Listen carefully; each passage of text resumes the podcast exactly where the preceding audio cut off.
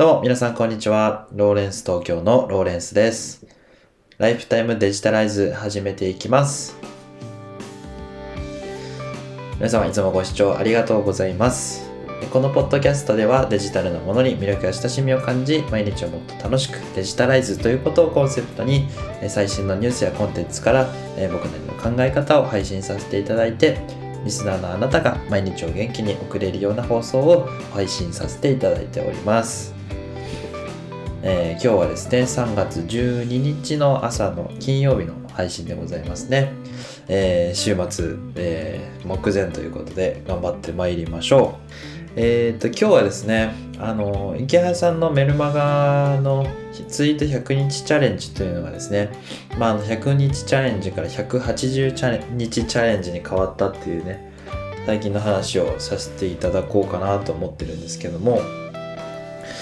えっ、と、まあ、あの、ツイート100日チャレンジっていうのを、今、あの、池早さんのメルマガを購読させていただいて、今挑戦させていただいているところなんですけど、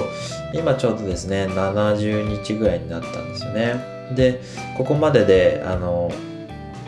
なんて言うんでしょう、得られたことだったり、まあ、経験なんかをシェアさせていただきたいと思います。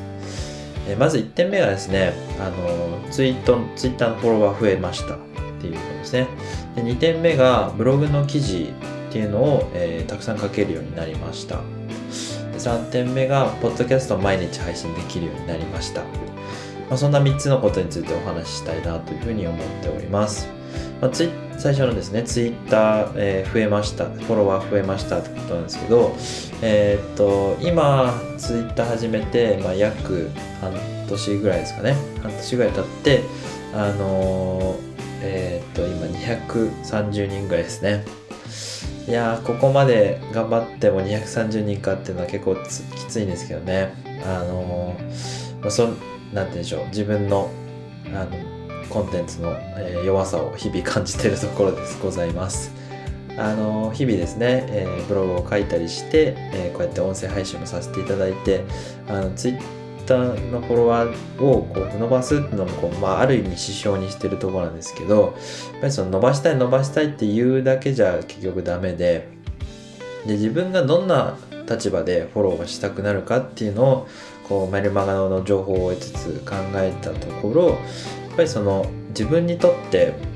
有益な情報なのかどうかっていうことが非常にこうフォローする上での基準になるのかなというふうに思っていてで今までの自分のプロフィールはどっちかというと結構こう幅が広い方向けの情報発信になってしまってたんですね。例えばマーケティングをの情報を発信しますみたいな。海外のデジタルマーケティングニュースについて配信しますみたいな。あのかっこいいかっこいいはかっこいいんですけど一体何を伝えたいのかよくわからないっていうですね。で今もですねあのざっくりしてるデジタルなこととか言ってざっくりはしてるんですけどもあの仮想通貨の話に今最近は特化してきてですね。あとはあの海外の、えーとまあ、テック系のニュース、まあ、そんなこう絞りを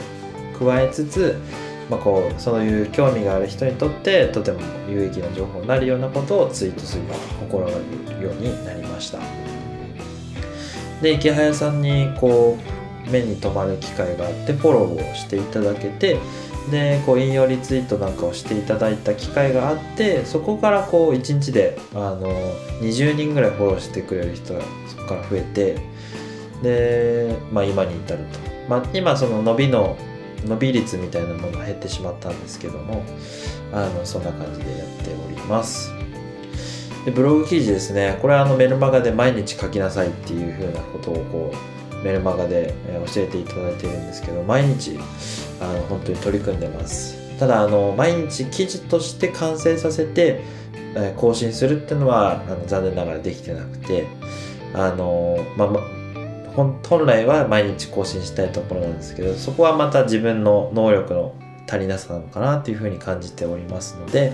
あの、まあ、1日1記事投稿できるぐらいその質と,、えーと分量をちゃんと作業量をこなせるぐらいの生産性を上げていきたいなと思っています。で今その生産性を上げるためにやってるのはその Notion っていうアプリを使ってこうコンテンツを管理するっていう方法を、まあ、あの考えて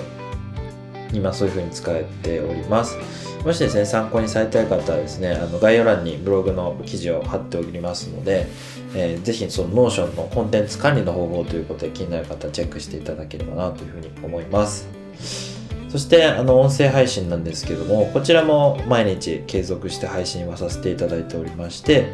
えっ、と今のところですねあのまあ、ちょいちょいこう放送できなかったりする日はあるんですけど、まあ、ほぼ毎日放送できてるなっていう感じです。ただその自分の音声配信もそんなにあの聞いていただいてる方がこうバック伸びしてるみたいな状況ではありませんので、